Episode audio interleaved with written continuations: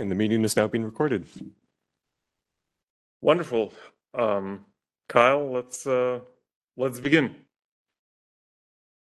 All right, good morning. This is a meeting of the San Francisco Urban Forestry Council. The date is Friday, January 26th. The time is 8:37 a.m. Please note that the ringing and use of cell phones, pagers, and similar devices is prohibited. Please be advised that the chair may order the removal from the meeting room of anyone using a phone or similar device. Public comment will be available for each item on the agenda. For comments on matters that are not on the agenda, there will be an opportunity for general public comment. Participants who wish to comment will be asked to come forward one by one and speak into the mic. Each speaker will be allowed three minutes to speak. Alternatively, members of the public may submit public comment by email to environment@sfgov.org. Comment submitted via email will be forwarded to the council members and will be included as part of the official file. I will now call the roll. Chair Lacan, Here. Vice Chair Crawford, Here. Member Sullivan, Here. Member Vese Favel, Here.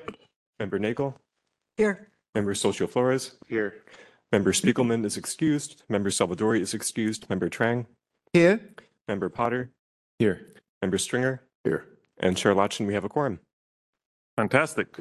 Let us move on. All right, the next item is item two, Chair's welcome and land acknowledgement. This item is for discussion. Um, I'll quickly welcome everybody. Happy New Year. Um, Happy thank New you Year's. all for coming. Um, we'll, we'll have a bit of time to discuss some of the items on the agenda as well as some of the new items. Um, but let's keep moving on. So Kyle, go ahead, please, with the land acknowledgement. All right, the Urban Forestry Council acknowledges that we occupy the unceded ancestral homeland of the Ramaytush Ohlone peoples, who are the original inhabitants of the San Francisco Peninsula.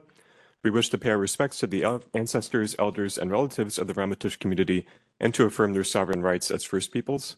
We honor the Ramaytush Ohlone for their enduring commitment to steward Mother Earth.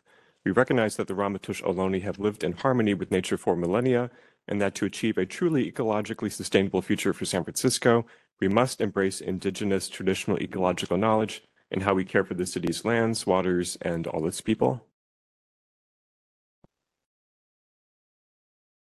Okay, through the chair, we can open it up to public comment.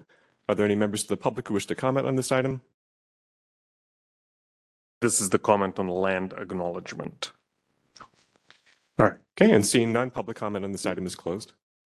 Okay, through the chair, the next item is item three, adoption of minutes of the October 24th, 2023 Urban Forestry Council meeting. The explanatory document is the October 24th, 2023 Urban Forestry Council meeting draft minutes. This item is for discussion and action. I move to adopt the minutes. Second. Okay, through the chair, if there's no further discussion, we can open it up to public comment. Are there any members of the public who wish to comment on the item? Okay, seeing none, public comment on this item is closed. I'll now call the roll. Chair Lacan, Aye. Vice Chair Crawford, Aye. Member Sullivan. Aye. Member Vise Favel, Aye. Member Nagel, Aye. Member Socio Flores, Aye. Member Spiegelman is excused, Member Salvadori is excused, Member Trang, Aye. Member Potter, Aye. Member Stringer, Aye. and the motion passes. Terrific, thank you. All right, the next item is item four, general public comment. Members of the public may address the council on matters that are within the council's jurisdiction and not on today's agenda. Are there any members of the public who wish to comment on this item? Hi. Good morning, uh, Denise Louie here. I have an ask, which I'll get to after a few background details. I've been concerned about climate change wildfire impacts on trees since 2014, when Jake Sigg pointed out the drought-stressed trees along O'Shaughnessy Boulevard. My concern was heightened in 2021 during the lightning storm of 3,000 lightning strikes.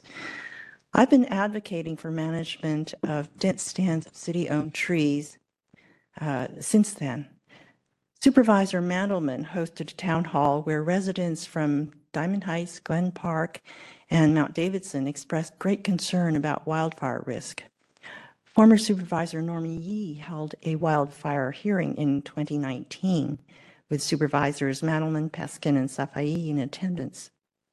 While the PUC has been removing dead, dying, and unhealthy trees. Large, dense stands of other city-owned trees remain unmanaged. Recent news. I have the attention of Supervisor Melgar, who promised to hold a follow-up wildfire hearing. I have the attention of Mayor Breed's climate advisor, Joseph Swice. I also have the attention of Tanner Marr from CAL FIRE, who made a presentation to you not long ago. I also have an idea how to get phase two of the urban forest plan underway. Now for my ask. I'd like to arrange a tour of Glen Canyon and Mount Davidson Parks and Mount Sutro with Joseph Swice from Mayor Breed's office and Tanner Marr from CAL FIRE with someone from this council. So if you would be willing to share your expertise on such a tour, please just say thank you. Great, thank you. Which um, sites you'd like to tour? Pardon? Can you rem- repeat which sites you you would like to tour?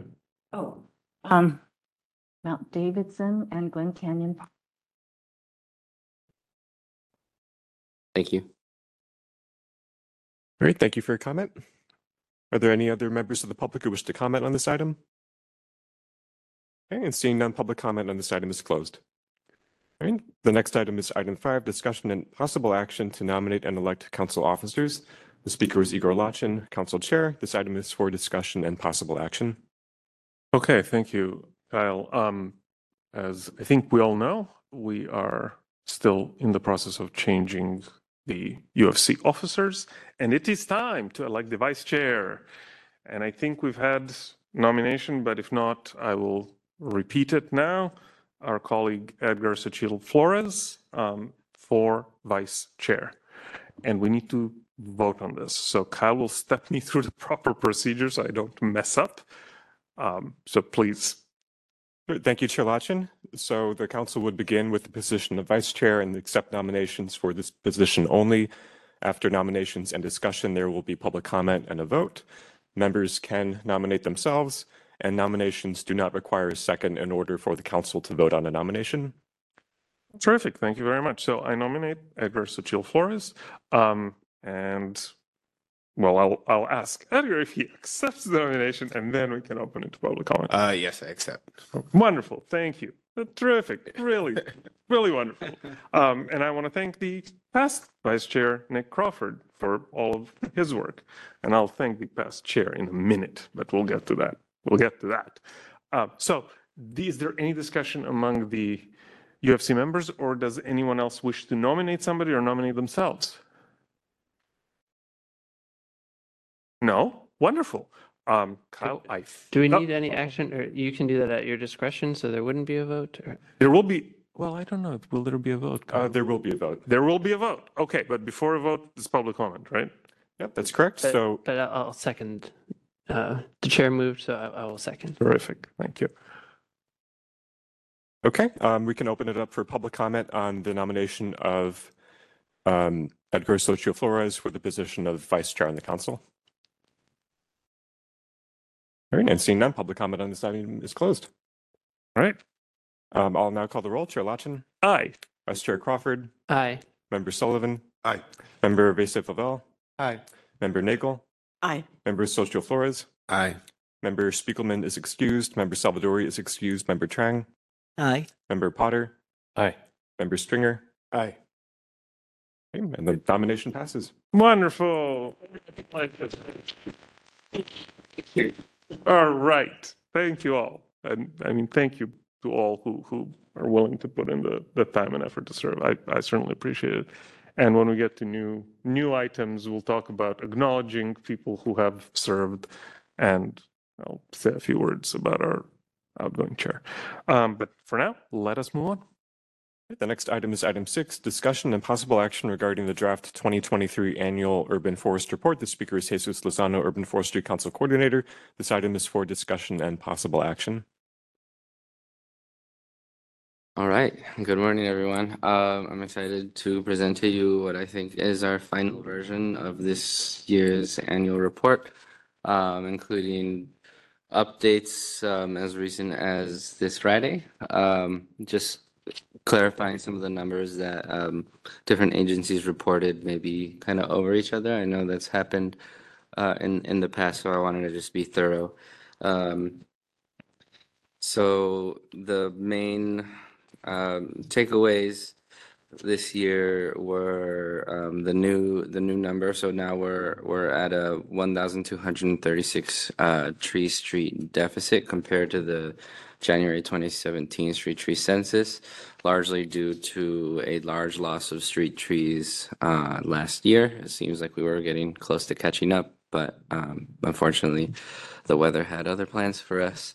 Um, the other kind of notable thing is that uh, for the first time, um, the, one of the, the from the concerns section, folks reported a lot more this year that they are concerned about the ability to provide wildlife habitat um, uh, over a couple of the other um, concerns that have been the primary in the past. Um, and the new uh, funding request for for this report is uh, fifteen um, million two hundred and fifty thousand dollars, which is a pretty significant increase from last year's request. Um, but that's just kind of how it goes. We lost more trees last year than we gained, um, and um, now the number for like annual trees planted necessary to reach our goals by 2040 jumped from 4,300 trees annually to 5,000 trees annually, which is a lot. But I will note that um, in my research uh, for the 20th annual section of this report, that has been done in the past under um, um, Gavin Newsom's Trees for Tomorrow campaign. Um, 25,000 trees were planted over a fi- over a five-year period, uh, which actually ended up planted. Um, 25,000 was the goal. 26,408 was the result. So that's that pretty cool. Um, the that that's like the the big points. There's one just kind of note in the history and background that kind of um, puts a little bit more um, strength in the in the request for the fifteen million dollars um, in new annual funding is that the um, survey report the survey departments and agencies have identified lack of adequate and consistent funding and staffing constraints the greatest limitation um, in all 20 years of this report's uh, existence. So a little bit of a sad takeaway, but you know, we're we continue to advocate for for our trees and for our tree funding. Um, I think that's the main uh, new takeaways from from this report. Um, without having to kind of deliberate very much longer. That, that's all. Great. Thank you very much, Jesus. I know how much work this is, and we really appreciate your efforts to corral all this information from this wide variety of sources that, you know, are sometimes cooperative, sometimes less so. Um, and it's it's always a bit of a slog. So thank you.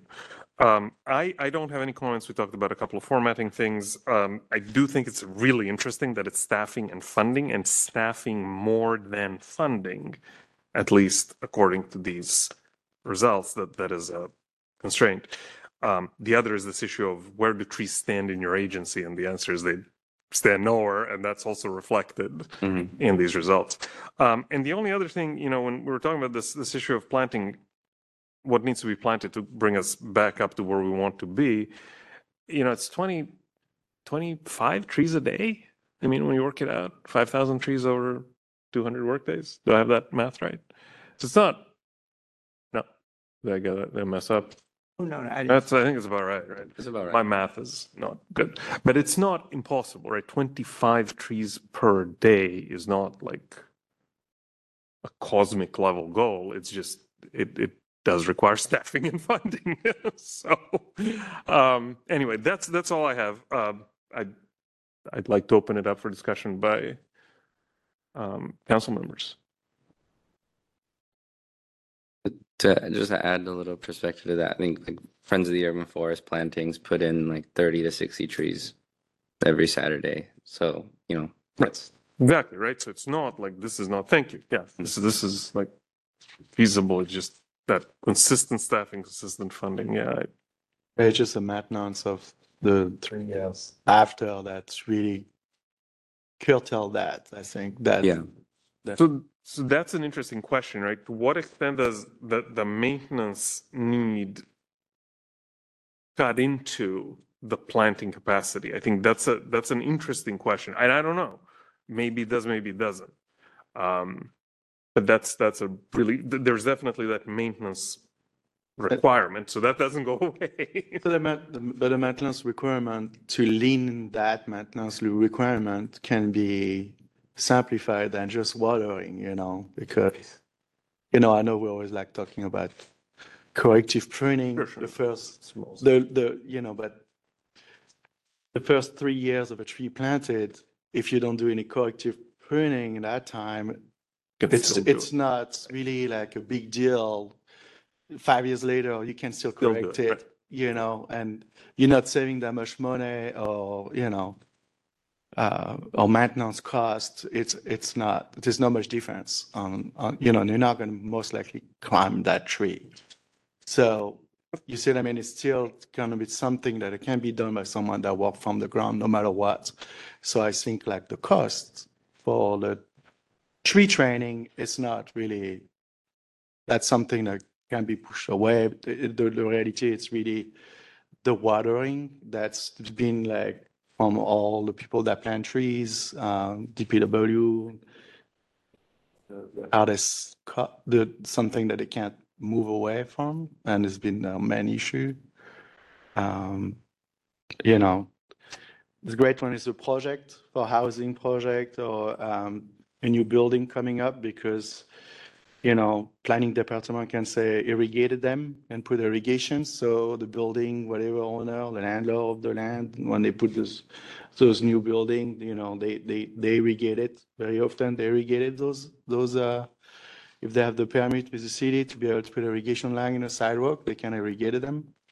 And that's that's kind of that's kind of curtail the cost on you put the cost up front for that you know you want you cannot do that obviously for housing like normal people's house you know but you know all those big uh, new building that's coming up you know um, those are that's something that if it's not automatic it can be added right away with the San Francisco Planning Department, you know, that it, need, it needs to have irrigation, so you don't have to worry about. And they shut down irrigation after a year or two when the trees are.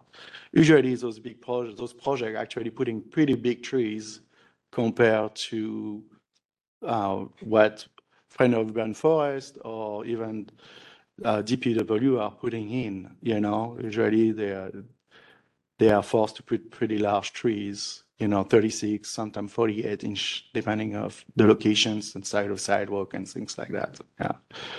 Um, and um, we discussed in the past that also, like, because of the watering, I, I'm- I still really want to see a, a, a, a, true data of tree species size and how much water they need, you know?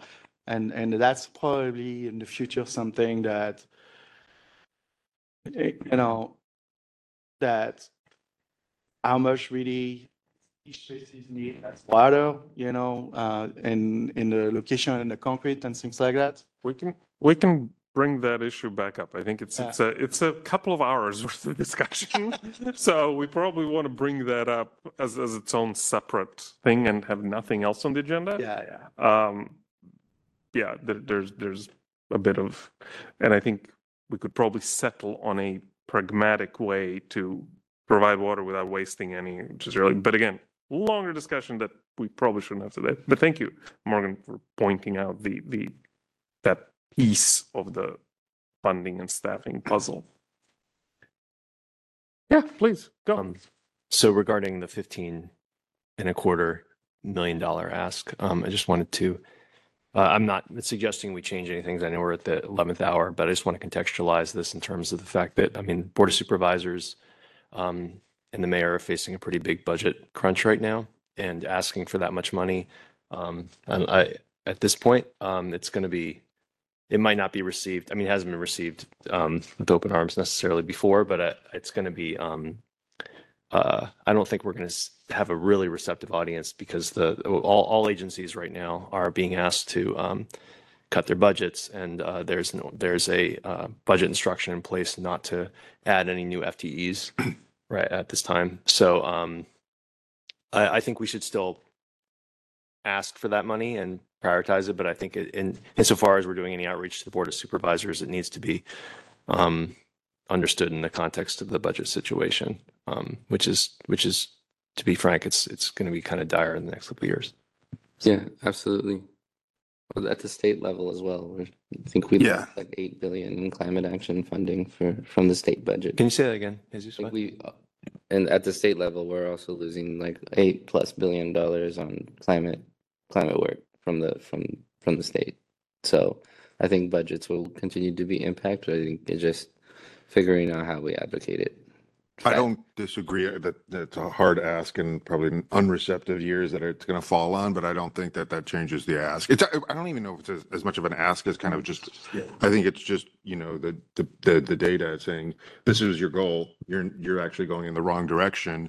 And to course correct, this is what, what we think as a council is required. I think it's just, it's a, uh, I mean, part of it is an uh, underlying ask, but, um, and I think the other issue that is relevant is that the um the the the impact and I think the the the the return on investment for something like urban forests is a lot it's a it's a it's a lot bigger uh, return I think in my opinion than so, certain other uh city budget dollars can can can provide but yeah so Yeah, I'm not sure if I have a recommendation here. I'm just saying that, um, you know, may, maybe, maybe in a, in a time of budget, uh, budget crunch, we should, we should advocate even more for the money to make sure it doesn't get cut further. Um, but also, um, an ask like this does risk coming off a little bit tone deaf in, in terms, in the context of the budget situation, because, uh, there's no way this is going to get, Yeah, um, So, so it's, it's a matter of being s- kind of tone sensitive that, uh, regarding the times, while on the other hand, being honest about kind of, this is what's needed, and, and we know that both the board and, and, you know, the, the agencies have committed to all kinds of environmental goals.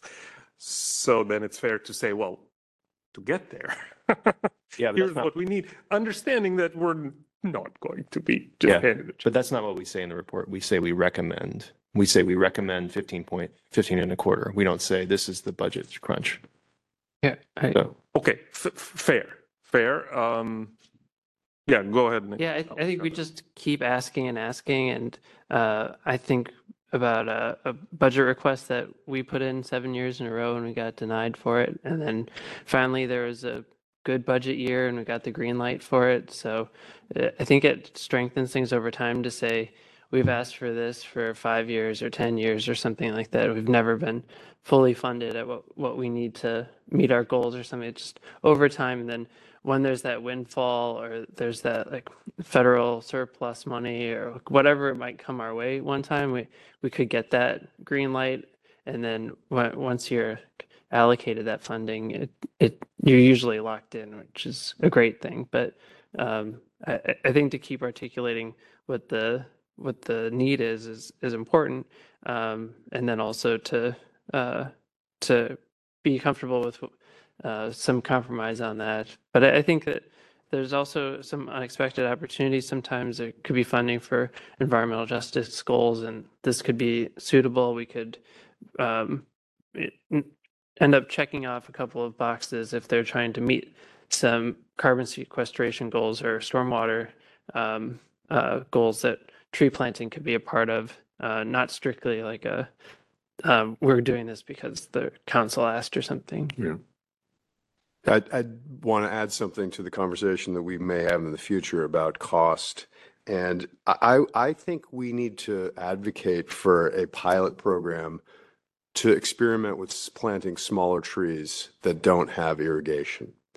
And we have never explored that possibility, but there, the cost savings could be enormous in, in spite of the fact that we would likely lose a lot of trees in the process.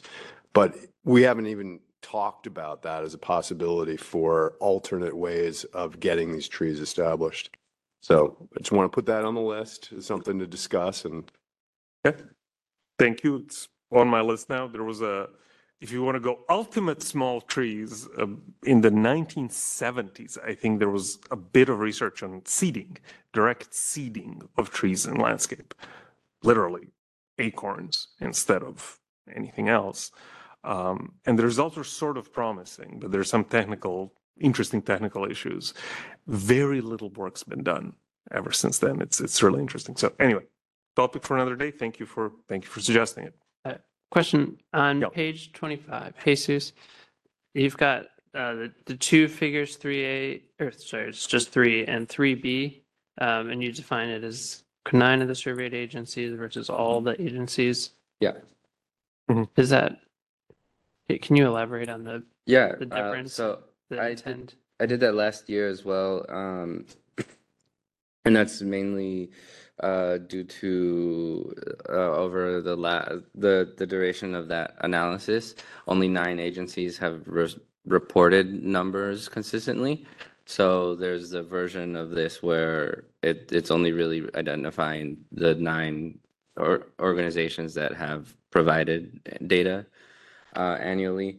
Uh, but at the back of the in the appendix of the report, there's there's the same figures, but with all um, of the reporting agencies over the whole period. okay. And then this is citywide and not strictly like street trees or something like that. Correct. So. Yeah. Just out of curiosity, are, are there major data gaps that we think exist as a result of failure to report? Um, as far as street trees, no. Um, I think there continues to be data gaps on um, some private and public land, but that's you know, um, that's I think we have a lot more work to do than just the report for for that. Uh, and not like in a way that calls anyone out. I think it's just a lot of ground to cover. Yeah, but as far as street trees, I don't I don't think we have any data gaps for that specifically unless there are questions that we haven't asked.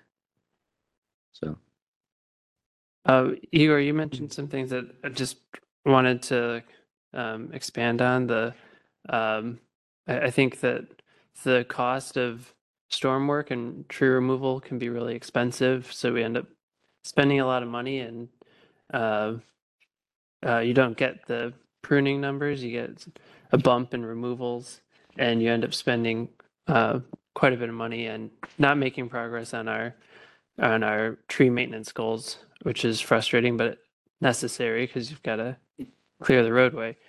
Uh, and then I think in terms of the the staffing versus funding issues, uh, I think that is a frustrating pain point. There's been news stories recently about uh, even when you have funding, you can't hire, can't hire fast enough, or uh, you're losing people faster than you can replace them uh, because of the the hiring framework that can be extremely slow. So I, I think that um, this is a really helpful thing to point to when we say uh, that, that there's some real impacts to the um, the services being delivered as a result of that.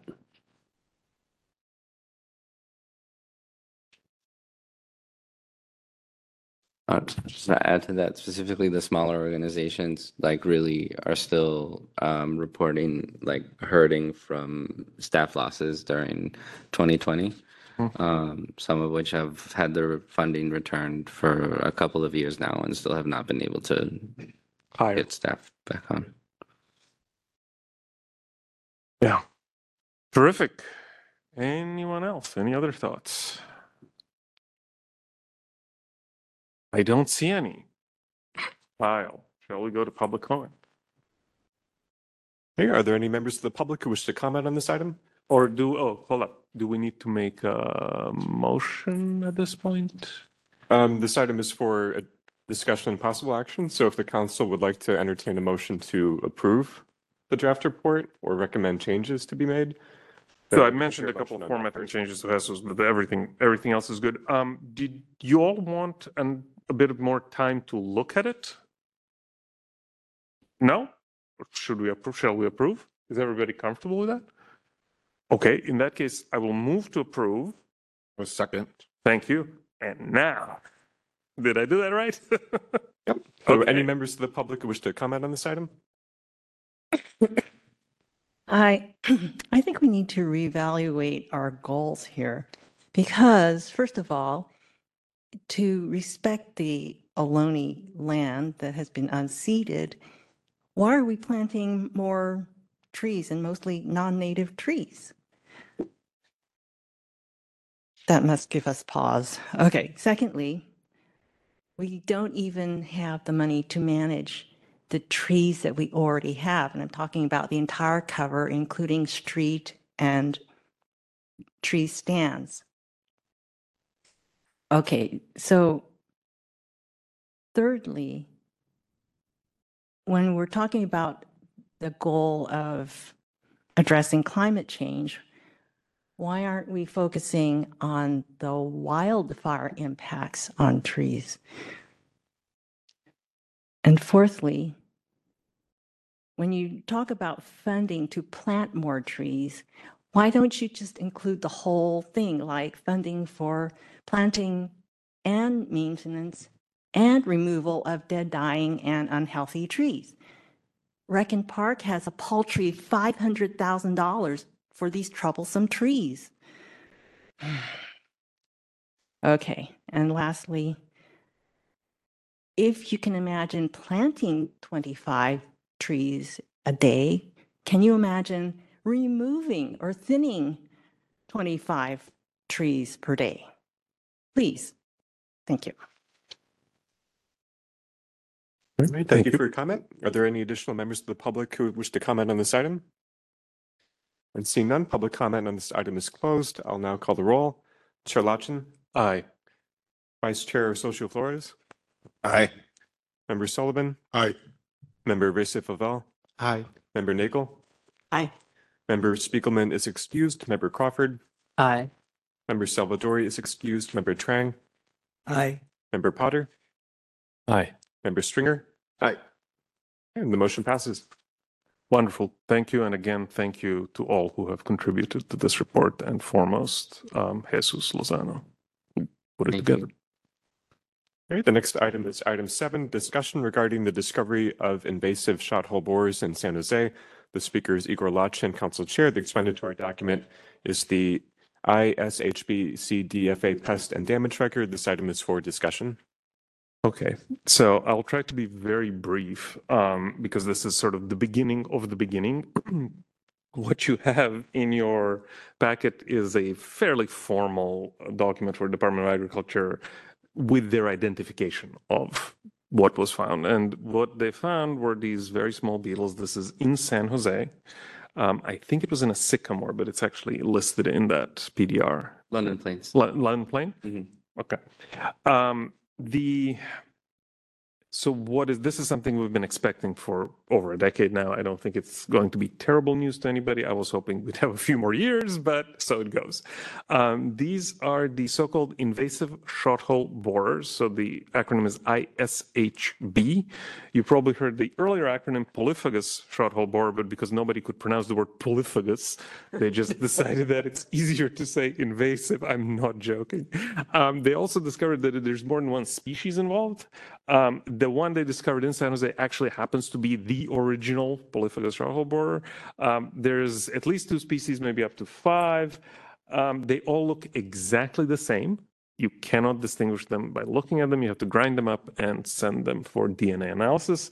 But they all roughly do the same thing. So what do they do? They are ambrosia beetles, um, which is a specialized kind of bark beetle. It's not really a great way to put it, but they're in that family.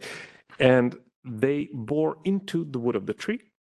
They seed the tunnel that they made with fungi.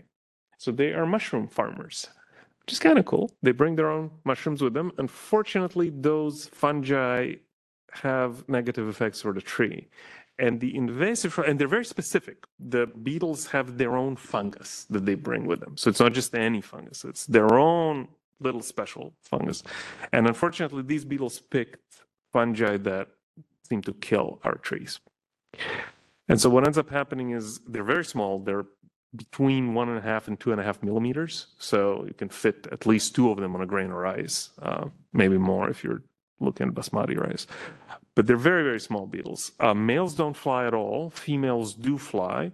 They will land on a tree. They'll bore into the wood. So that's why they're not quite like bark beetles that stay under the bark. These beetles go into the wood because they don't need to eat the wood, right? They'll grow their fungus and eat the fungus. They stay in the tunnel. They are already mated by the time they land, typically. So they will just lay eggs. They, they can just go lay eggs. The larvae hatch, um, it takes as little as 15 days for the larva to complete its life cycle. That's in Southern California. I'll mention that in a second. It'll probably be considerably longer here because insect development is controlled by temperature. So we are colder. They will probably be able to complete their life cycle, but they will very likely be much slower. How much slower? There are models that show, but I think we'll have to sort of wait and see. The larvae stay in the tunnel, feed on that fungus that's growing on the tunnel. They mate with their siblings, which is unfortunate because one of the control points for bark beetles is the moment when they leave and seek mates. These guys don't need to seek mates. They're already ready to go. So they will simply leave. Again, the females fly away, the males kind of don't. Move on to the next tree, bore, lay eggs, cycle restarts.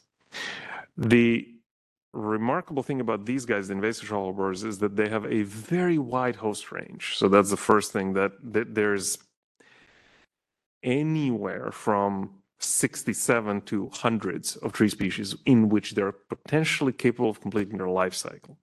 That's the one thing. The other thing is they don't require badly stressed trees, whereas our previously arrived ambrosia beetles, that is a hallmark of ambrosia beetles, is that they want a stressed tree that's not going to be able to defend itself. The invasive followers tend, tend to be less discerning and they, they seem to be able to attack trees that are not overly stressed, although they still seem to prefer stressed trees. So keeping trees from getting stressed is still a valid management technique. The so when you look at that giant host range, all those species that potentially could be attacked, they, they, the people in Southern California have really narrowed things down to what they call reproductive hosts. So species, tree species, in which this insect can complete its life cycle. Obviously, it'll prefer those, um, but it can attack once they once the populations build up high enough and the beetles get desperate, they will attack trees that are just nearby. They'll fail to complete their life cycle in most of those species, but they can still damage the tree. So it's it's kind of it's not good news, bad news. It's bad news, bad news, but not all trees are at the end of the day equally susceptible. And then of the reproductive hosts, and we have a list of about 70, almost 70 reproductive hosts, there's fewer than 20 that are typically killed by the beetle. And this was a big discovery in Southern California over the last decade. They've been around for over 10 years in Southern California. So there's some there's considerable experience with managing it.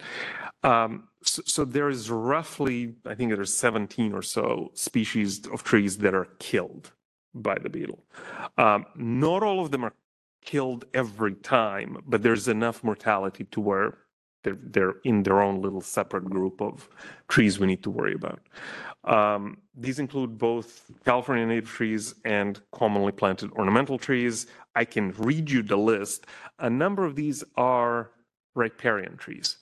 And this beetle seems to have had its sort of worst effects in riparian areas. So willows have been hard hit, cottonwoods, and of the sort of more ornamental trees, box elders are one of the worst affected trees. We don't have that many box elders, but we do have them. So that that's like that's what I'm trying to get at. Where we're going to focus our efforts first is likely going to be those trees rather than a sort of across the board surveying. The management methods are not great. Part of the management ma management is monitoring the beetle and essentially preventing buildup of large populations.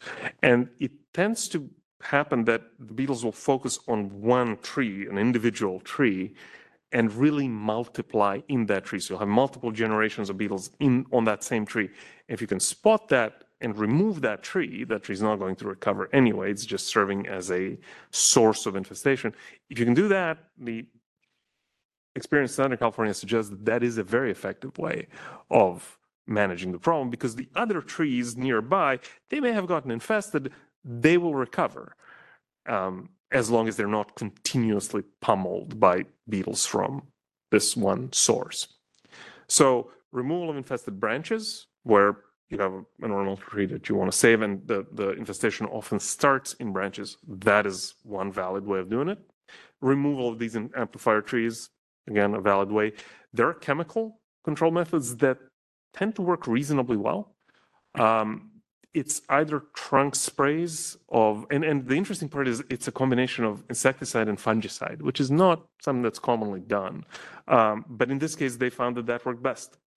So for topical insecticides, bifenthrin has been used, which is a pyrethroid.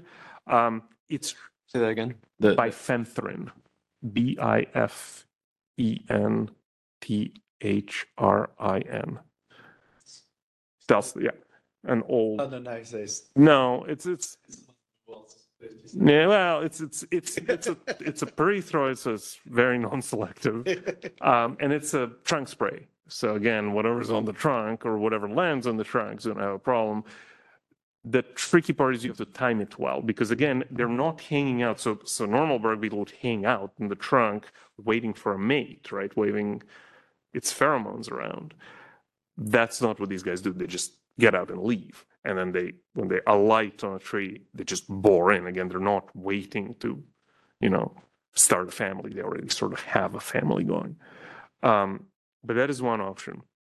Systemic options are um, imidacloprid, either injected or soil drench, or um, emamectin. Um, and then the fungicide, my understanding is all in all of these cases was chlorpyrifos. No, no, no. I blew that. I blew that. Fungicide is, hold on. Agrifos? Give me a second. No, no, no. I, I blew the entire class of compounds. Chemical control. I th- maybe it is chlorothalonil. Give me a second. I will. I will get that to you. it would be helpful also to know where these pesticides lie on the reduced risk pesticide list. Um, uh, or, Propiconazole. Sorry. or, or Propiconazole. Okay, so Yeah. yeah, fungicide. Yeah, that's Uh, the fungicide. Uh, bifenthrin, you know, those kind, and imiprecodilosis drench, I can't pronounce it, I'm sorry. Um, I think bifenthrin is on the red list, um, in the city list. We have to look, to double check on the, on the chair. It depends of the concentration it is used. And uh, there's a good chance for the bark spray, it's probably pretty high concentrations. on it Or what they use for scale, you know, scale treatment. I, I, I'm not hundred percent sure, but I know bifenthrin is probably the most effective pesticide up there. The most, that's what has been used in the US for termites. You know, and that's. But that been- is a that is a bark spray, so you got to time it just right. And I don't think we have the timing for this beetle here quite Oh, yet. yeah? We don't know, right? Yeah. So we'll there will be a little bit of a lag. Um, I do I will say that these are this is not an option for things like riparian areas or natural areas simply because of cost. Even if everything else were workable, the cost is I don't think is this is really for high value ornamental trees where you have a, a defined plan mm-hmm. for for that tree. And it may be useful if you have, you know, say you have just sycamores in a park and you're going to lose all of your large trees in one go. This may be a reasonable strategy in, in the short run. Um, but that's a good point. Where do these pesticides fall on the city list? I don't know, and we can certainly look that up. Yeah, that's a, it's a good question. Yeah, it's a, it's a good question. Um, they, I know in Southern California, they've tried to work out multiple options specifically so that, you know, depending on your situation, you'd, you'd have something. But ultimately, um, they're still working on biocontrols. There's nothing imminently available. So they've, they've been trying. Um, no, I, I, yeah, not, nothing imminently available. And if I can editorialize a tad, um, it would take probably somewhere around $100 million and about a decade to develop. And we just have not put in that kind of money into this pest. It's doable. The biocontrols are very doable, but they take the kind of money that outside of agriculture we rarely seem to be willing to invest. Um, I think that's it. The only other thing is so so where is it and and kind of what we can expect. It's been spreading through Southern California, not super fast, I, I would add, over the last 12 years or so. Eventually it made it to San Luis Obispo and there were these reports of scattered finds up in the Bay Area, nothing really confirmed until now. Uh, it's in San Jose. It's on a few trees. That's the best I've got at the moment, and they are trying to delineate the uh, the extent of the infestation. Jesus, you got a little bit of notes. Uh, so it's 12 different um, um, flooding planes. Um, a handful of them which can be considered amplifiers. Um, and they are all um, near within like a pretty short distance of Coyote Creek. Yeah. And Ode, which does have a large population of uh, willows. Um, they haven't identified it along the creek or at golf course. Um, creek. Um, but they have reported there's there's been a little bit of struggle of getting enough people out to look for them. Um, and specifically due because due uh, it's up on houseboats, just kind of making that sort of. Well, that, Great. Yeah, that was the latest info from San Jose. Thank you, Jesus. Yeah, so we're early days. Um, the one of the challenges is the official rating of this pest. Um, depending on how CDFA and USDA rate the pest, it sort of triggers different um, regulatory actions, but it also frees up resources. And unfortunately, this is a, and Cree will correct me I'm B as in boy rated pest, which, which roughly means that it's the, every county's agricultural commissioner is sort of on their own um, as to how and what they um, can and want to do about the pest. There are some state resources, um, and there, because again, this has been in Southern California for over a decade, there are some state coordinating bodies that really were stood up, the, namely the Invasive Species Advisory Committee, they were stood up because of this pest. So we're not starting from scratch, and the University of California has developed a fairly substantive library of educational materials. And if you want to have a look at those, ishb.org is the website to go to.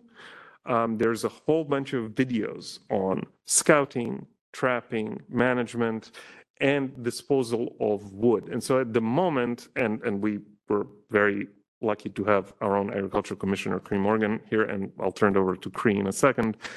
If somebody's asking what they should do now, I think the two things that are reasonable is keep an eye out for any sort of very weird tree mortality that involves these very small beetles. They're not, the, the beetles themselves are small, but the effects on the tree are quite striking, which is that you have hundreds of small exit holes, and the holes are about as big as the tip of your fountain pen. Did you say there is there staining associated with it? There's usually staining associated under the bark, so you have to scrape the bark off to see the stain, depending on depending on the tree. Some trees you'll see the stain and the gum on the surface.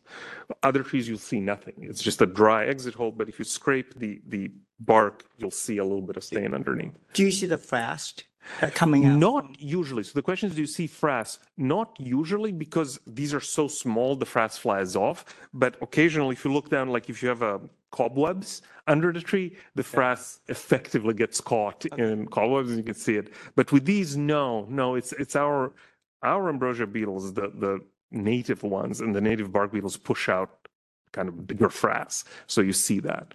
But yeah. And, and you mentioned um, it's associated with fungi, the, the tree, Mm-hmm. se- uh, the beetles seem to introduce the, the spore or something to infect the tree. Mm-hmm. Yep. So it sounds like the, the beetle, most cases, the beetles are to kill the tree. And, and if they don't, does that mean if you control the beetle and now the mycelium, the, the fungi kind of established into the tree like uh, wood, uh, like mostly honey mushroom, No, kill? no, these don't make these. So the question is, what is the fungus? It's fusarium, and fusarium doesn't really make showy fruiting bodies.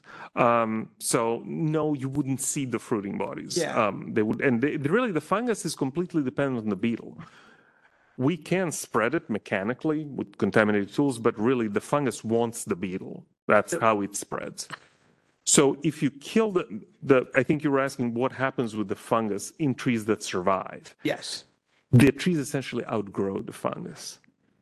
Um, the the problem is with the kind of compromise of the vascular system, the damage to the tree's vascular system. So if the tree can stay alive enough to put on another year's worth of growth, it can outgrow the problem. It's those trees that get hit over and over again, or the amplifier trees that have a high population that breeds in that tree, and that just you have the same tree serving as host for multiple years. That's where we see problems. Um, and again, if you've got 10 generations per year, which is thought possible in Southern California, you can see how that, that tree would have a problem. But again, it is cooler here. So It's, And, but and oh, sorry. Uh, go- um, and do the what about the natural defense system of the tree? Like, is the are the planets the, the native one? Do they have a better defense system? no, unfortunately, native uh, native um, sycamores on the list of trees that get killed. Oh, So of the native trees that get killed, I can read you the list. It's the big leaf maple, a few, box elder. Most people don't care too much, but you know we can have quite a few of them in a spot. The native California sycamore, the then you've got the sort of riparian trees, the Fremont cottonwood, the black cottonwood and black poplar, uh, then black willow, red willow, arroyo willow, and then very unfortunately um, valley oak. Um, one of the worst amplifier plants uh, as a tree is the castor bean. I don't think anybody cares about castor bean. Yeah, but that was one of the plants where they found it early on. So if you've got sort of areas that are invaded by castor bean, that would be worth looking into. But certainly willows and cottonwoods would again be worth looking into. The general recommendation from people who are doing this down south was box elder. Look at box elders. But it's, it's concerning for the city and country of San Francisco because we don't have a lot of riparian area. They're very stranded. Uh, only few of organizations maintain them.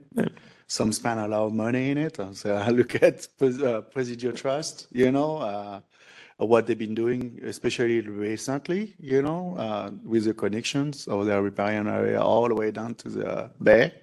So And here, so this is pretty scary. so- You know, so Glen here- Canyon has a huge population of willows. And if it will have go to, like the whole canyon, ecology will change. And it will take years for them to go back.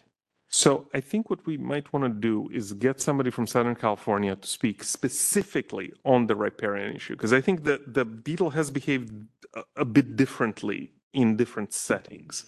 And so it'd be interesting to hear, you know, we're not going to use chemical control in riparian areas. It's just not going to happen. But it'd be interesting to hear, okay, what have people done and what has the recovery looked like? Things do recover. It's just the question, do they get hit with beetles again? So I, I think that's a good, that's a good um, discussion topic because there, there's going to be. I planted a lot of of those trees the last eight, ten years now, so. We'll, we'll have more, this is the beginning of the beginning. We'll have a lot more meetings. You all will be invited. Um, and I think we can hear from both people who manage natural areas in Southern California, but also people who manage urban trees where occasionally maybe you do want chemical control. And then people who manage parks, either regional parks, urban parks, again, what have you all been doing? They, they have done a lot of work. They do have a lot of experience. So I think we should start by following their lead and then seeing where things differ for us. Um, that's it. That's all I'm going to say because again, beginning of the beginning, um, I'm happy to take a couple of quick questions. Then I want to turn it over to to to our guest. Um, I just looked it up. Uh, abamectin is on the uh, reduced risk list, but in, in a specific use case. So we would have to see if that would be approved here. And then shockingly, Dinotefuran is on that list, but only in fly traps, which is like Dinotefuran is the more soluble version of imidacloprid, which is risky, especially in the riparian areas, but it's solu- it metabolizes very quickly, so it doesn't persist. So some kind of trade-offs there. If we wanted to propose um, a, a treatment, we would have to go to the um, reduced risk pesticide group with a proposal and say this is why we think the risks are worth it. Uh, you look at what are the um, regrettable substitutions. You know, do we lose tons of plants, or do we use other less toxic materials but in ten times the quantity to control it? Like, what- we'll have to run those. This is- numbers. And a bay Ex- excellent point because we didn't have this problem. so we didn't have to do the sort of benefit risk calculation for these shot hole borers. Um, now we do. So again, still early days. And from a policy standpoint, I think we should consider what, uh, and I'm sorry, I only care about street trees here, but that's the hat I'm wearing here. So uh, it's a little bit different. We could do a trunk spray uh, without, uh, you know, having overspray into a, a um, stream or something like that. So that could be an option, but you're also working, uh, you're interfacing with humans more in that setting too. So have to consider that. So if if we need a, a an approach to proactively remove an infested tree, we don't really have that in the ordinance. It's more safety related. So I think Right. it could be a, a useful tool to say like if we spot it, we we want to have the authority to be able to remove it without appealing to the feds to say I need you to declare an emergency so I can remove one of my trees or something. Yeah. Okay, that's a very good point, actually. Um, and we can, yeah, I think we'll we'll try to get a set of meetings with people from Southern California and see how they handled because I bet you this came up before. This issue of proactive removal is actually not allowed. So how did you did you change the ordinance or did you is there a way to frame it differently? Um, the I just one final note, I promise. Um, trees that are heavily infested are dangerous to climb. I don't think anybody here climbs, but if you have crews that climb, once the trees are heavily infested, they should not be climbed. Um, the interestingly, in those posts that are not killed, beetles seem to prefer canker margins. They seem to prefer trying to go in through margins of already problem parts of the tree. So if you've got, you know, limb with a canker and I get the beetles in, you definitely should not use that limb to tie off of. Um, and I think there have been injuries in Southern California from climbers. Um, It's reminiscent of uh, emerald ash borer too. yeah, yeah, or lions, limbs break. So I'm going to shut up. Um, unless there are any super quick questions. Um, yes. One comment, when Comment. we get into these things, one of the things that we'll be really interested in is early detection survey protocols. Yes, wow, that's a perfect segue to our guest, um, Cree Morgan. So uh, I think we have to open it for public comments. Is that right, Kyle, or can we just have? Uh, we can do Commissioner. public comment at the conclusion of this item. I just got one quick question. Oh, no. Is um San Jose the furthest north we've it's been detected? The question is, San Jose first note? Yes. What about east or west? Yeah. Uh, no, so no, uh, good, good, good question. It is the furthest north, and that's it. Your next find is in San Luis Obispo. So yeah, weird, weird, but so it is. So, um, detection, scouting, trapping. Um, thank you very much, Agricultural Commissioner Cree Morgan, for for coming to speak to us. Please um, introduce yourself and and um, Commissioner Morgan's agency is actually the tip of the spear, so to say, on this issue. Um, and we're very lucky to have him here today. Please take it away. Well, thank you for inviting me. Thank you, Council. Um, so I'm the Agricultural Commissioner in the Sealer of Weights and Measures for the City and County of San Francisco. Just by rate of context, there are 54 commissioners that serve 58 counties in, in California. The reason those numbers don't line up is some counties share a commissioner. Uh, Inyo v- very small, sparsely populated. Um, so here in San Francisco, I work at the Department of Public Health. Um, It's again, another longer story I won't go into, but typically I would be, uh, commissioners or heads of the Department of Agriculture in their respective counties. These are statutory positions like auditor, controller, sheriff that have been around since the 1800s. Um, so here in San Francisco, I run a team of 14 positions in three major program areas. We have agriculture, weights and measures, and pesticide use enforcement. Obviously, you can imagine with the conditions of the county, we have a lot more weights and measures activity than we do agriculture because we don't have fields and farms. We have lots of people measuring things and transactions. And I'm happy to follow up any, any of this material if you guys want to talk later. I won't go into the great, great long detail. Um, as the chair mentioned, um, I work closely with the Department of Food and Ag as well as the Department of Pesticide Regulation. Um, uh, parenthetically, I also help uh, with the Department of the Environment as a co-sponsor of the IPM Technical Advisory Committee meetings. So Jesus and I um, spend a time every month talking to each other about these things.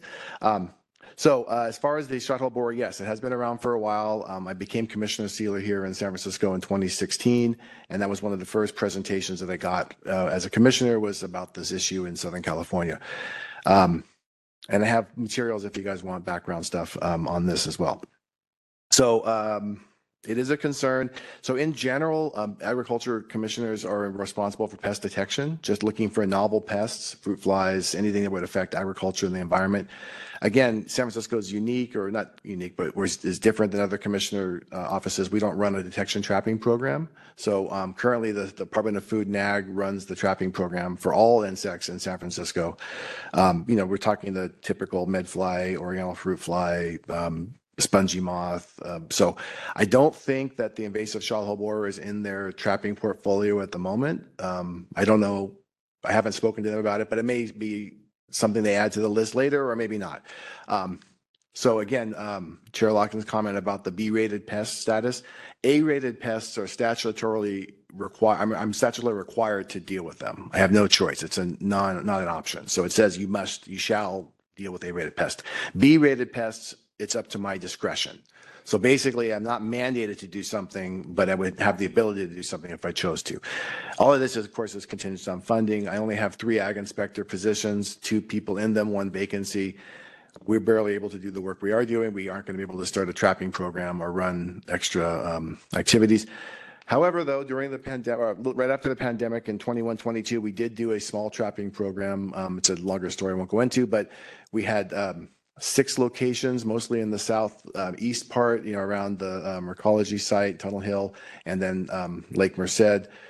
Basically, it was a statewide delimitation. They wanted to say, we know it's in the southern part of the state. We have no idea where, where, where else it is. And the only way you really determine that is by putting out traps with pheromones and then monitoring them in a consistent manner the trapping guidelines were a little challenging for San Francisco because they talked about um, you know trapping near um, tree nurseries, firewood lots, campgrounds, um, riparian areas. So, you know, all the things that you would expect we just discussed. So we found some sites that were reasonable and we put traps up for seven months and had no fines. And these are uh, traps with a lure in them. So basically they are reproductive uh, lure. As again, they mentioned, it's not like they're flying around too much. So maybe it wasn't the most effective trapping strategy, but it, it was there. We had traps. If we had a heavy infestation, I presume we would find something. Um, so again, we trapped in the southeast part of the state, of the, of the county, and then a little bit over around Lake Merced. Um, so my colleagues in San Jose and, and Santa Clara County are going to be dealing with this, and I'm actually meet, we meet with them monthly. We meet with all the commissioners in the Bay Area monthly. So I'm going to be meeting with um, Commissioner Deviney next week, and I'll, I'll bring this up and we'll talk about it. I don't know if there's any questions you want me to pass on to him. I'm happy to share it. We can be a conduit.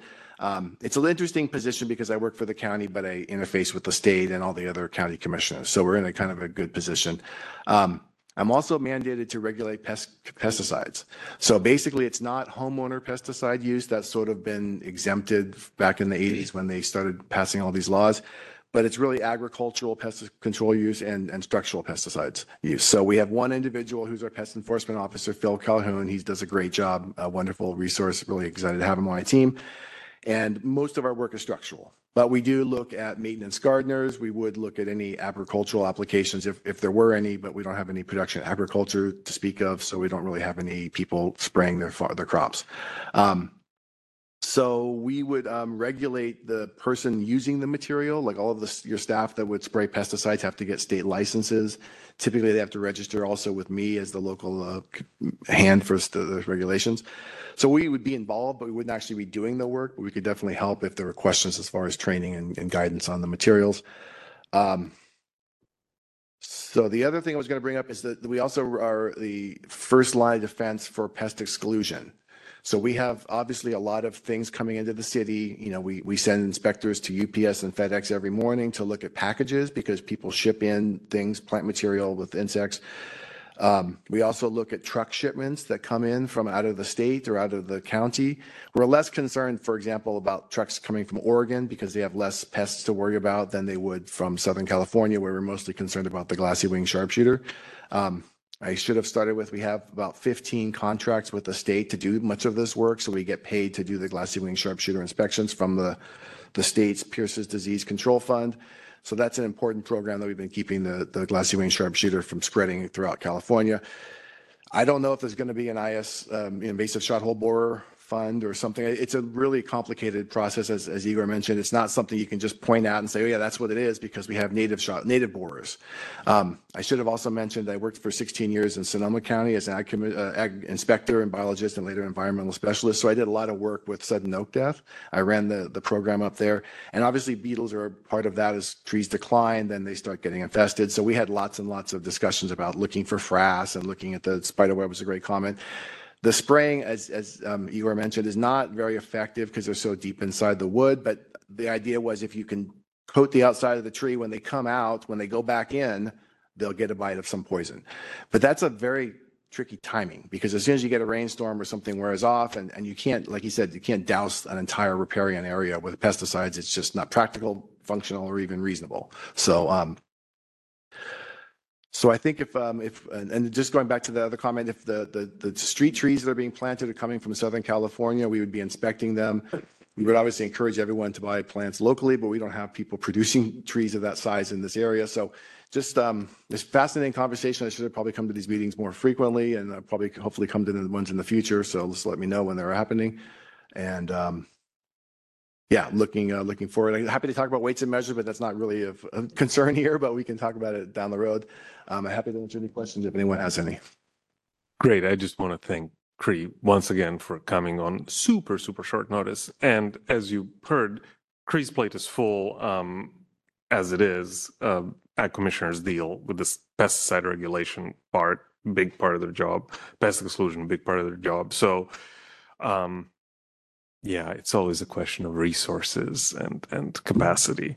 Um, but anyway, thank you. Um, uh, I will talk much more about surveying and trapping and all that, and Cree's office will be involved. I actually, one more thing, sorry. I Yeah. Um, we have a relationship with the state lab. So if there's an insect find, we could be a conduit to get that insect identified. Um, obviously, anyone can submit things to the state lab, but I don't know if they listen to or take our samples first or how that works, but No, it's that's that's a very good that's a very good point. So we should try to work with Cree's office. Um, there will be, and we'll talk about that in the future. About you know when people start calling us with, "I've got an insect. What do I do?" They've had this situation in Southern California for a decade, and they've developed a pretty good kind of a flow chart tool, online flow chart tool. Like, is this likely to be a shot hole borer before you swamp the local ag commissioner's office and the state lab with all kinds of beetles? Um, go step through the little online tool and see if it's even likely in the ballpark. So, but yes, we should we should try to work with Cree's office. I think not only do you get priority, but it allows the you to keep track of what's going on and allows the state to keep a bit better track. It of makes it, it's more of an official sample, Yeah. although once it comes back from the lab, it's an official result regardless of who submitted it. But it's always nice to have the. No, it's I think it's it's if if possible, yeah, maybe. Got one question. Thanks for coming. Appreciate it. Um, for those, uh, the riparian areas that are on federal land, any options for coordinating with you guys on that? That's a great question. and That's one of the other sticky wickets that we always deal with here is that theoretically federal land is an enclave. It's not in California, so all the statutory powers I have don't theoretically apply, although most of the federal partners are willing to work with us and will, I mean, for example, we uh, had a farmer's market at the VA. So I sort of mentioned also one of my other major programs is farmers markets. So we have to license and inspect and register and um, inspect them. So we had a, one at the VA, which is a federal property, and they were self um, agreeing to follow the the rules, the state rules. But then they there was a change in their um, uh, organization, and they the new person was like, no, I don't want to follow these rules. So they are exempted because they're not in California. It's like they're in Nevada. So um, I think hopefully they would want to see the bigger picture and not hold on to their federal status, and they want to work with our partners to solve these problems. But we'll see. That's a great question, though. Yeah, and Lou, Forest Service has been involved in this, uh, at least to some extent. Some of their scientists were early on involved in, in figuring out the hole borer.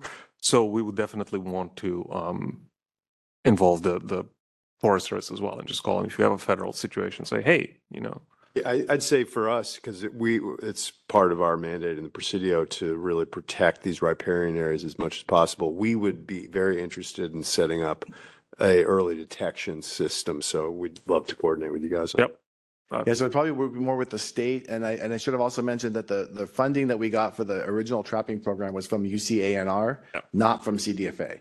So I don't know how CDFA's penciling this into their projects, but I think it was it was sort of a roundabout way. It was state funding that came to the university that then went out to local entities, and it was confusing for a lot of people. it was very confusing. I remember Getting money from that the UC amount. for. What what is this? Yeah. So um, a lot of entities will be involved. It's gone reasonably well. I think that coordination in Southern California. I haven't heard any nightmare stories, but then people probably wouldn't share those in an open forum either. So that might be a further discussion. Yeah, for all of the, the, the headache we have about thinking about the potentialities, it does like temperatures above 68. So that's not super common here. So I think that's like we mentioned, is going to either limit the spread or reduce this, the speed of the, of the spread. I, I, so, so, so just a comment since Cree reminded me, the, the initial projections for this pest were really quite dire. And they, they make perfect sense given the host range, given the temperature models and all that. It doesn't seem to have panned out quite as bad as, as we had thought. In fact, it, I don't want to say this because I want to jinx things, but it hasn't been nearly as bad as it could have been. Doesn't mean it still won't. I guess it still has a chance, but um, it'll be interesting to see sort of what combination of monitoring, management, and just conditions um, come together to to limit the the damage. The original predictions were for something like thirty percent of the the urban trees to be wiped out. That and again, given the host range, given the generation time, that was all plausible. It has not happened. Um, riparian areas, some places have taken a huge hit, and I, I don't want to speak too much about it because, frankly, I don't know the latest stuff. I've seen those horrible pictures. That, Mostly golf courses and, Yeah. yeah. Tijuana River. Yeah. Uh, creek, you know, actually straight out along is going through there because you have all the mini. So there may be some data from the federal government. I, I think we'll we'll get people to Yeah. talk about that. But it's I- like, I honestly you, don't. want to see the picture of before and after of the creek, it's pretty scary. Yeah, we don't want to see those. pic- We've seen those pictures. We don't want to look at those pictures again because I think things have recovered to some extent. But then the question is, okay, what happens next? Like, are you stuck with, you know, tiny willows because anything gets bigger gets hit again? So th- it's on my list. As we develop more connections with Southern California, we'll have more people come and talk about it. Any questions for Cree? Yeah, please. Yeah, um, with the warming temperature, so summer, our summers are much warmer now. Uh, sounds like there's a big jump. Um, so, uh, um, couple questions just in my mind. Uh, from San Luis Obispo to San Jose, that's a big jump in distance. Do we know how, how this pest get to San Jose? Was it from fire chip? I mean, from firewood or nursery stocks? Or, and what is the quarantine or what is your office think about like potentially what to watch for? How does it pest jump? And what's the life cycle? How does it survive without the host? How long does it take? In- All right. You want to, so you want me to get? Well, I, we'll, we'll both both answer a little bit, but so I'd say that the, the, I'll talk to my commissioner colleague from Santa Clara tomorrow, uh, next week and ask him that question. Maybe they have some answer. I mean, they, in the trainings on the trapping overview, they talked about firewood. So if you cut down an infested tree that has beetles in it and you drive it somewhere and you pile it up, then the beetles leave and they'll, they, they will spread. I don't know if that's the only method. They're not going to fly very far. They're very small and not interested in flying. So I would imagine it have to be some human activity is the only source. But go ahead. I- Jim. At the nursery stocks, I am guess I will guess blindly that it was some kind of wood, simply because uh, nursery stock is certainly a possibility. Um, but at least there's there's been recognition for a while in Southern California that this is a problem. So they are at least looking for it. And nursery stock tends to be treated fairly. And, and most nurseries don't sell trees that are full of holes that are bleeding. I mean, they're not going to sell something that looks bad. They don't, that's the nature of trying to, so, you know. Whereas wood, you know, you can save 50 cents by getting this wood right over here and then driving it up. And unfortunately, we're so close to Southern California that, yeah, if you have a sizable piece, not even sizable, small piece of wood, and you drive it up from the infested area, yeah, it's it's very possible that the beetles are in it. Hmm. I didn't talk about wood disposal. We can talk about that at some other point. Chipping seems to be a perfectly reasonable option. There's not a hundred percent kill, but there's something like 99 point something percent kill. So again, it's really going to be moving chunks of wood, moving pieces of wood is, is going to be our, our biggest problem. so the wood chip, no problem with it. You chip a, a, a, a diseased tree and you chip it out, you're able to use that chip. So-. Yes, sort of. The the recommendations differ whether depending on whether you're in an already known infested area or whether you are next to one or, or you're sort of you don't yet have the infestation. If you don't yet have the infestation, the recommendation is to not move those wood chips outside of the area, even though again, chance of spreading beetles is actually quite small. Um, if you're in an infested area, then it's perfectly fine to use those wood chips. You're not amplifying the problem by using the wood chips. Yeah, it's there, and you're not you're not spreading it. You're not amplifying it. And then there's if you compost the chips, they're safe to use anywhere. If you solarize the chips, again, they're safe to use anywhere. Solarization is not going to be super practical here, right? Orange County more so. Here, eh, maybe not. Eh, But yeah, I'll shut up. Questions for Cree, please. So big thanks for coming. No, you're welcome. Yeah, I think it's important that we just be aware of it. And like you said, at the beginning of the beginning and, and perhaps if there's funding available, some sort of just prophylactic traps out there, and occasional look, you know, look to see if it's out there. We'll just keep an eye on it. Wonderful. Public comment? Or, yeah, this was sort of. Sure, If there's no further discussion, are there any members of the public who wish to comment on this item? Thank you.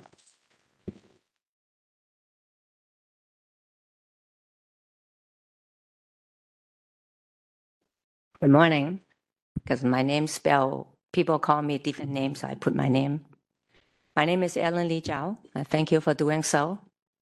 I myself like oxygen and like tree. I have no problem with tree. But lately, I've received a quite a number of complaints in my neighborhood. You plant tree without notice. You plant tree without agreement. By forcing take out people's land and put a tree in. And when people don't want a tree, Just to clarify, this is public comment on the invasive shot hole borers discussion item. Yes, this is a tree place. This is environmental. I'm letting you know the environment does not accept tree. Then you should work with whoever come to this place about tree. Don't plant a tree outside a home when people object. Again, to clarify, this is the public comment on the invasive shot hole borers item. This is not about issues that are related to trees Environmental. that are not specific. I'm here to invasive express my, uh, my opinion about environmental. This is an environmental uh, public hearing because he talked about a lot of tree, of tree and tree and tree, okay? So I'm giving my comment according to what he has said. You council in here, please work with the people in here, especially item number nine. That agency have been planting tree by forcing people to accept it, people tell them no many years, they still continue to harass and continue to plant tree. And you know what happens? When those trees grow a little bit and all this shattering in there, nobody takes care of it and the owner has to pay for it. I'm just letting you know. So I got a batch on on his tree. Trees are good, but trees are good when it's good when people welcome a tree outside a home. Thank you. Thank you. All right, seeing no additional callers in the queue, public comment on item seven is closed. With the chair's permission, we can proceed to item eight, committee report. The speaker is Nicholas Crawford, Planning and Funding Committee Chair. This item is for discussion. Good morning. So I am uh, acclimating to sitting over here in the uh, Planning and Funding Committee Chair's designated uh, seat. But just to uh, recap what we talked about our most recent meeting on January 2nd, uh, we talked about the strategic planning and uh, broke that down into some uh, things that we wanted to work on. I, I wasn't taking good notes because at the time I didn't think I would be reporting out on this. Uh, but do you, do you have? That's that's right. And we mentioned that since this is a 20-year anniversary of the Urban Forest Council, we'll prepare a little one-paragraph description of, and I will take the lead on that, of the council and of our work and where we fit into the universe of tree management in San Francisco. Um, and we talked about some potential future priorities, but nothing urgent. So, and I do want to thank Nick Crawford for taking on the role of the chair of the Planning and Funding Committee. Thank you very much. Thank you. I promise to have prepared report comments going forward. I, I, think we during the meeting we did touch on uh, the um, funding for the staff that support Urban Forestry Council and the uh, the leadership of uh, SF Environment have proposed increased funding um, for that. Uh, I think that again, similar to Spencer's comments, it's a tight budget year to ask for more. I, I don't know if that will um, get funded by all of the the partner agencies. Uh, I'm hopeful, but I I think that, that one of the big values there is to just keep asking for it to articulate the need and define what additional staff uh, could do for the council or you know really fully funding uh, an entire position for the council uh, and how how much value that would add and then i think it'll also be on the council to really use that staff person in a meaningful way and make sure that their work is amplifying what what we're doing here so that's it goes both ways for us Great. Thank you very much. I can add a little bit from Please, my notes. please, Yeah, so go ahead. The other things that we touched on in there were um, a couple of action items for the uh, the council members, which would include um, council members or council staff attending outside uh, meetings. Um, ooh, that is a bad sentence. Uh, Yeah, that's right. And Uh, also uh, potentially visiting the Board of Supervisors members to, again, just Yeah. introduce the, the work of the council. And a couple of people volunteered already, but if we have more volunteers, we'd love to take them, up, take you up on it. Um, Very informal, simply exactly as it sounds like, Mhm. going into supervisor staff and introducing our work and saying, hey, you know, this is what the council is and this is why you might want to engage. Uh, so there's also included uh, a little bit more proactive, so the proactive uh, policy and communications with the board of supervisors and the mayor's office. Uh, it's also included a few visits to different uh, important natural sites in the city. Um, and uh, during that meeting, um, Pam was also appointed to as chair of the Landmark Tree Committee. Uh, so congratulations, Pam. Um, and uh, I think that that was actually that was it. Yeah, just a couple other things. Wonderful. Thank you very much, Jesus. Yes, we you. forgot to mention in our officer's introduction that we have new chairs of both Planning and Funding Committee, Nicholas Crawford, and of the Landmark Tree Ad hoc Committee, Pam Nagel. So thank you both. Terrific. Thank you very much, Jesus. Um, anything else on that, or should we go to public comment for the committee reports? Sure, through the chair, we'll now open it up to public comment. Are there any members of the public wish to comment on this item? Again, this is the committee report. Okay, and seeing none, we can proceed to item nine. Staff report on recent work performed by the Urban Forestry Program on behalf of the Urban Forestry Council. The speaker is Jesus Lozano, Urban Forestry Council Coordinator. This item is for discussion. Yeah, um, so I think a lot of my time since our last meeting has been spent on this report. Um, you know, a few things kind of being updated um, since the data wise since our last meeting. Um, I've also uh, put in a good amount of time on like just getting information on the shot hole bore um, situation over the last couple of weeks.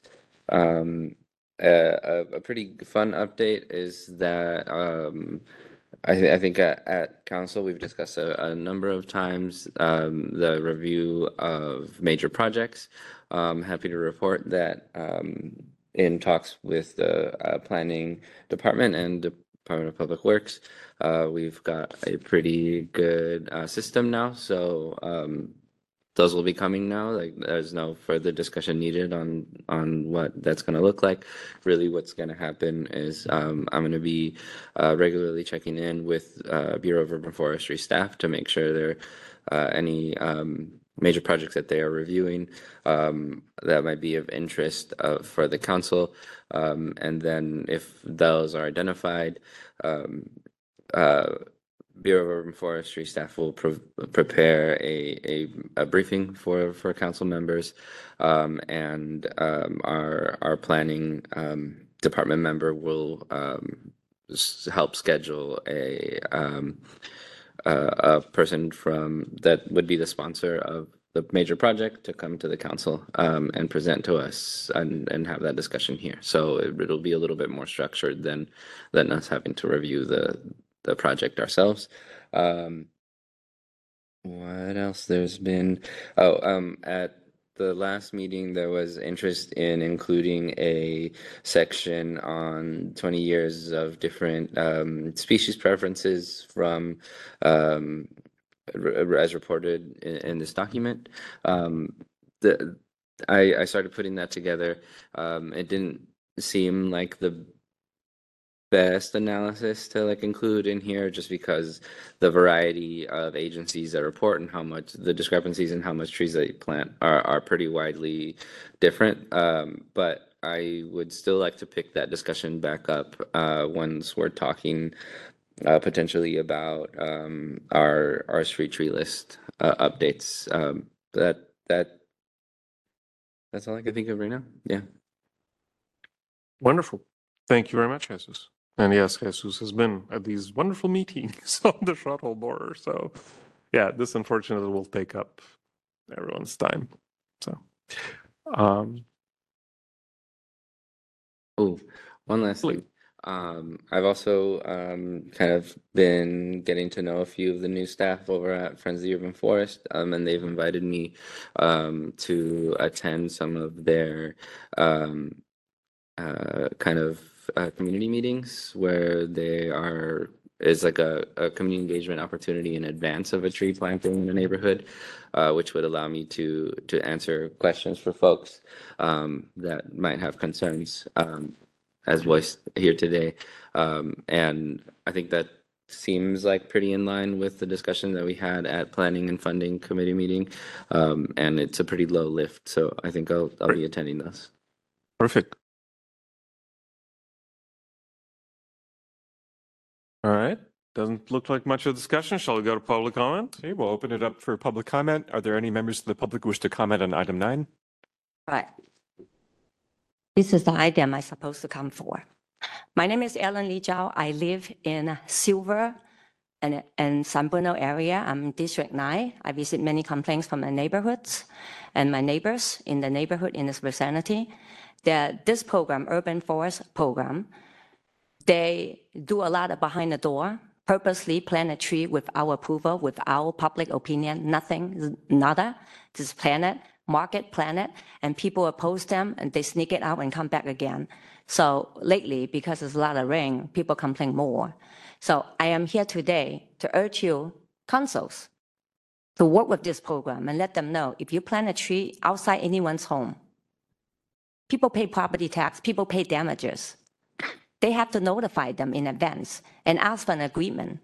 Because I believe the city changed the policy. If you plant a tree in there, if the tree is dead, if the tree, something's wrong, if the- tree rooted to the house and break down the house, it's on your own. So the tree people plant the tree. I believe they receive a thousand dollars a tree. Am I correct? I'm not sure about that because that's what I heard. A thousand dollars a tree that you planted in people's home without people's approval, but damages with thousands and maybe a lot more than that paid by the property owner. I am here to let you know that this urban forestry program need to take responsibilities. Don't force any tree in people's home, outside home, that property owners have to pay the repair and damages. They cannot just go and plant a tree without a signature with agreement because you dump the responsibility to the owner of the place to fix what is behind. Some of these neighbors, us in the neighborhood, I'm only specifically in my neighborhood, District Number Nine neighborhood, San Bruno and Silver Avenue area. You plant a tree in there, you have a big hole in there. We have a lot of dogs in the neighborhood. The dogs just pee and poo, pee and pee, pee and poo all this garbage. And people sometimes dump garbage in there. So if this program, the urban forestry program to be continued, eventually people will wake up, eventually people will rise up and sue the city and sue the people who plant the tree without approval and without agreement. I believe the city have agreement with people. It's like when you're sick. If you're sick, you go to see the doctor, you consent. You plant a tree outside people's home. You don't a consent. You just go and do it. So I have a lot of complaint, and that's why the, I complain to them. I make a report to them. What do they do? Oh, we need trees in San Francisco. We know that, but it has to be appropriate place, appropriate location with approval and agreement. So I'm ask, asking you as councils to let them know to work with them because you are responsible, obviously, for that too. And I know you are volunteers, but this program receive money to do what they do. Thank you for your comment. Thank you. Okay, thank you for your comment. And see no further members of the public who wish to comment. Public comment on this item is closed.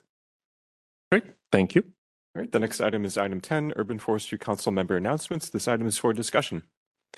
Um, I'll go just very briefly. I want to thank all the council members for serving on the council as we enter another new year. I want to thank our staff, um, Jesus and Kyle, for their steadfast and outstanding support. And I want to thank, I've already thanked the new chairs, Pam and Nick, but now I want to thank our outgoing chair, Andrew Sullivan, um, who, from whom I've learned a lot about staying cool under pressure and moving meetings along and staying focused on topic and and the work at hand. So thank you, Andrew. Um, and we will have a formal thanks to Andrew and a formal acknowledgement of all of our members, by the way, our other uh, Mr. Sullivan, Mike Sullivan. Um, we will need to um, thank Mike as well for his many years of service and again his his really critical involvement with some of the um, landmark tree nominations, which again is one of these things that can go sideways very quickly. And Mike was always able to again stay on topic and and get us to a successful conclusion. So thank you all. Thank you, Andrew, especially. And that's all I've got, but I open it up to to I. I thought having two Sullivans was a lot, but we don't have to go down to zero Sullivans. Uh, just we're losing some some knowledge and expertise and leadership, and uh, uh, you you'll definitely be missed. And I, I appreciate it. I think also that the um, you know it's understated just what a commitment it takes to uh, be here and be present and make it to practically every single meeting plus the committee meetings and you were there uh, and if you couldn't you you rescheduled in advance. It was always you, you had that um, commitment and dedication. And if if you're self-employed or like working in a small enterprise that's I, I recognize how big of a commitment that is versus um, you know me being here now representing my work but also when I was here before wearing a different hat and uh, basically paid to be here. It was uh, it was a privilege for sure, and I think I recognize just that uh, it's, it's an even deeper personal commitment that that you've been making all of these years, and I I really appreciate it.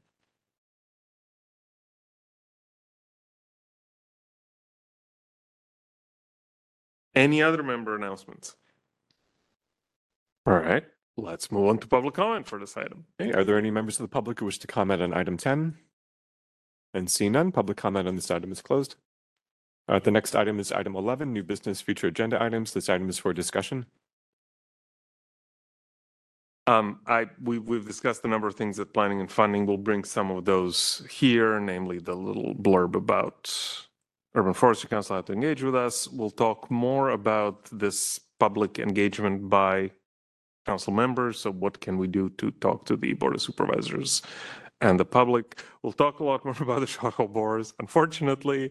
Um, and I, I think I'll leave it there and I'll, I'll rely on Jesus to remind me if there is anything that we had scheduled for the near term. I think we didn't. Um, I think we, we left some of these things intentionally open, but tell me Yeah. where I'm wrong. Thing, things are a little a little open. That's um, fine. But we do have more discussion on our strategic plan and our strategic priorities coming up.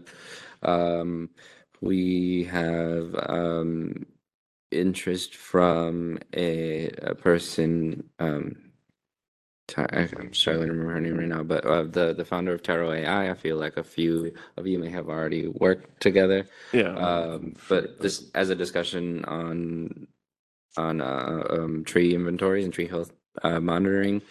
There's um, um, I'm I'm assuming that with the approval of this report, we're interested in another version of the letter um, that we produced last year alongside with it. Yes, that's a very good point, actually, and that should be very easy to produce. Um, let's you and I work on like a one paragraph thing, very very brief. Again, thank you, Spencer, for pointing out we need to be cognizant of the budget situation. So we'll uh, make sure that the language is um, appropriately careful. And um, That's that's good. That is actually a near term yeah. Uh, aside from that, um, I, I can't think of anything new. Just like, um, hopefully in the next, within the next meeting or so, we have new members. Great. New member introductions. Terrific. That that that would be wonderful. Do we want to uh, have a future item about the CNRA grant? Th- Our tree planting uh, grant money Yes. in uh, Soma Tenderloin. Yes, let's put that. Let's put that in, Nick. I, if you'll lead that, appreciate it. Hear more. Yeah, because I don't. Yeah, I don't really know much about it. Great. Let's let's CNRA. Okay. And and then to, in addition to that, um, I think both uh, Department of Public Works and uh, R- uh, Rec Park are uh, wrapping up the re um, structuring of their IRA grants. So, Oh, um, okay. maybe for a discussion also Well, soon. Whenever that, whenever that matures, so to say. Yeah. Re- rewriting the scope and goals to reflect what we actually got funded. Okay. Great. Same here. Yeah. Great. So whenever, we- whenever. It, You it's not will- imminent though. I, Okay, We need a little more time. Yeah. No, I totally understand. Whenever that's up to you. Whenever each of you want to bring that up, Jesus will remind us, but the timeline is one hundred percent up to you. Just wanted to make sure it was on the horizon. Yeah.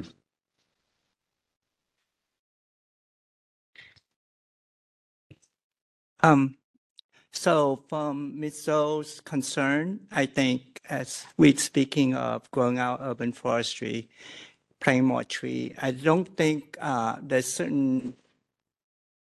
I I think that might be Nick because uh, with the tree planting on street tree, but I think there's a concern people don't understand what's public and what's private and what's who's responsible for what, and especially with planting tree. I think we have brought it up before. Do uh, do people have the right to say no, or how do the how do you decide where to put a tree in? So maybe so, so- and as it's going to grow into different population, I mean, we're going to go put in different neighborhood. This is not the, this is not unique. I, I know there's certain, I'm from an Asian community and certain attitude toward trees, concern and worry. Um, it's all, not just in San Francisco, in the South Bay, people do crazy thing to trees that they're worried the tree gonna fall down. You know, my mom had to, and you try, uh, uh, I'm, may, I, I'm not sure because we are the council, try to, how do we change, uh, let people understand?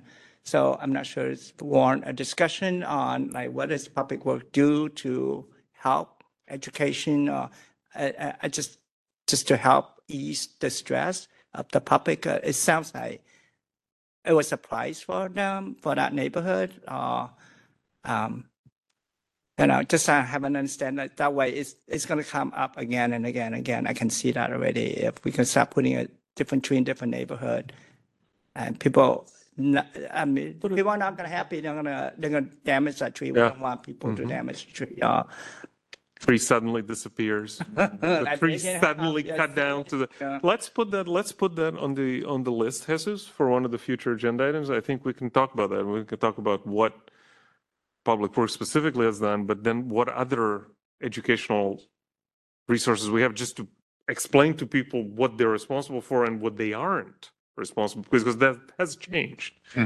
That actually has fundamentally changed. Um, and I'm guessing some people might not be aware of that, that it actually, no, it's not their responsibility anymore. So uh, it was at one point, No, but not it just- isn't now, right? So Changed. And and not- I think not just even uh, maintenance concern, people worry about root, go- I mean, that's the big thing. People worry, no tree, because the root's gonna go into the sewer system. There's certain fear.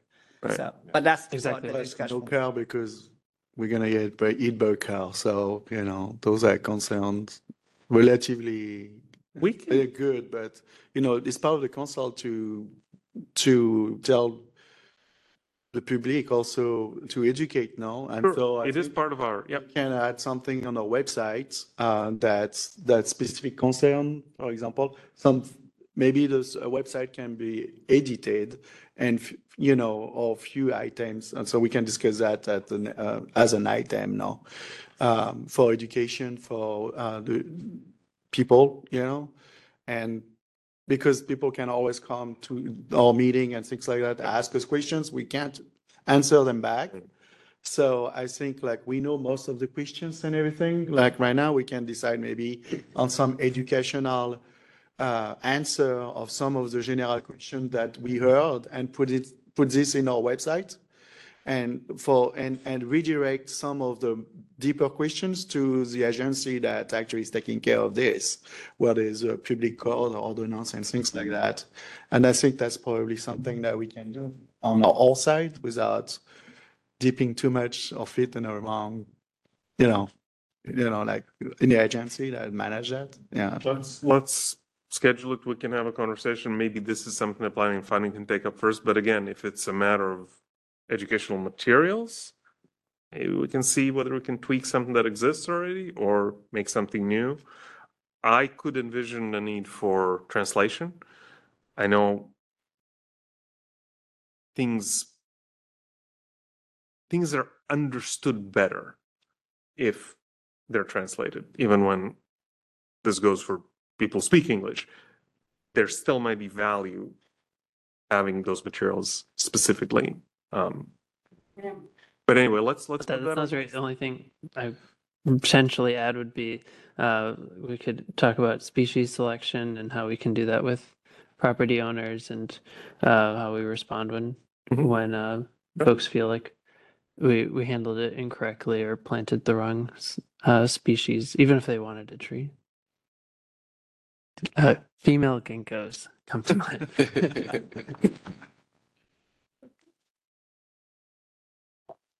So uh, I think I think the there's there's that that's there was a lot to unpack in in Yeah, Ellen's comment. Um, mostly the the I think the, the plantings that she's referring to are are not even DPW plantings. They're um They're president- permitted by us with uh, done by FUF. done by female. FUF. Yeah. Um, But, and I, but I- I think we could invite like Chris Redia and maybe Sierra or someone from FUF. It could be a good. That would be a good, that, that's, actually, that's a good idea. That would be a good segue into trying to invite somebody from FUF. We haven't had anybody from FUF for a long, long time. not since Mike Yarick's presentation. Um, Yeah. yeah, uh, I know, I know there's been discussion on, um, FUF's, uh, deferral criteria on whether or not people plant trees very recently.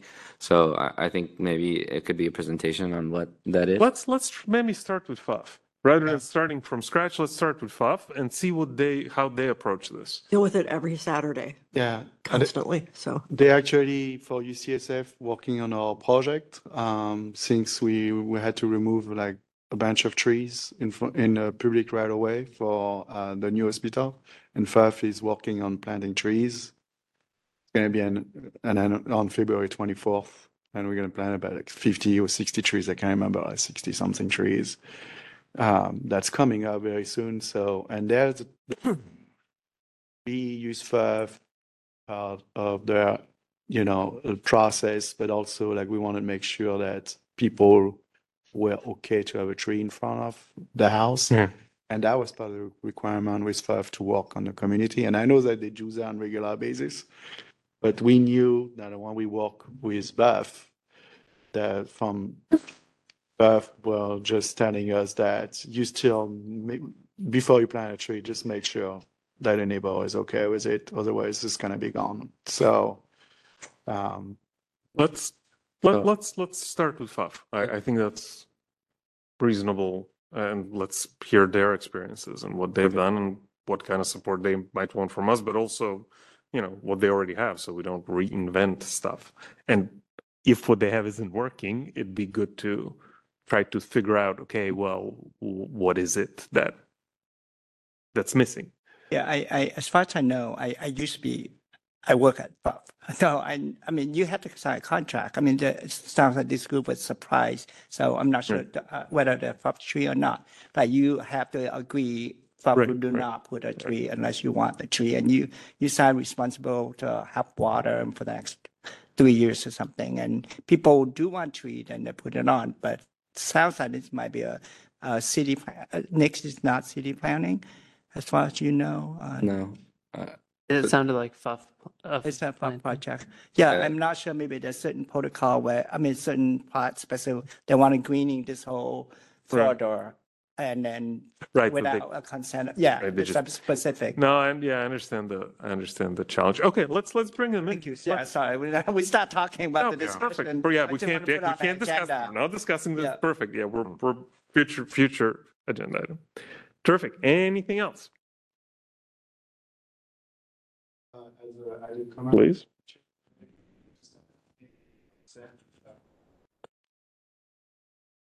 I'm taking some picture of the city, basically of tree size, placing basin, things like that. So I want, um, so I just want to look at opportunity to add more trees now. And because we, the sidewalk is too small or things like that. And looking at infra- possible infrastructure opportunity to add trees. Um, and it seems crazy because you say, oh, the sidewalk is only two foot, you know, eighteen foot wide, uh, eighteen, of like two, uh, you know, like three foot wide and everything. A lot of sidewalk are that big.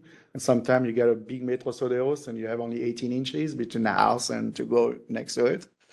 So, but it's all those different thing in a city. See, it's not uniform, the way it's been built, the way, you know, hundred years, you know.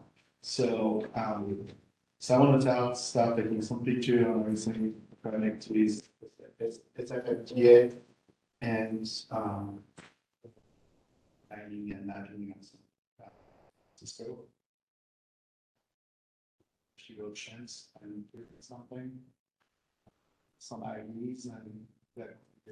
On Okay, wonderful, trees and small basin sidewalk situations, got it. You, you will be on the agenda for the planning and funding whenever you want.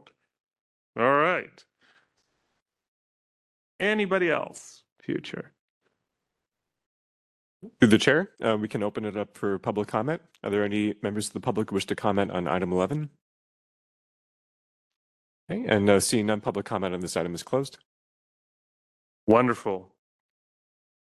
And through the chair, we can proceed to item 12, adjournment. The meeting is adjourned. The time is 10:26 a.m. Thank you for joining us. Thank you all. Ew. All right.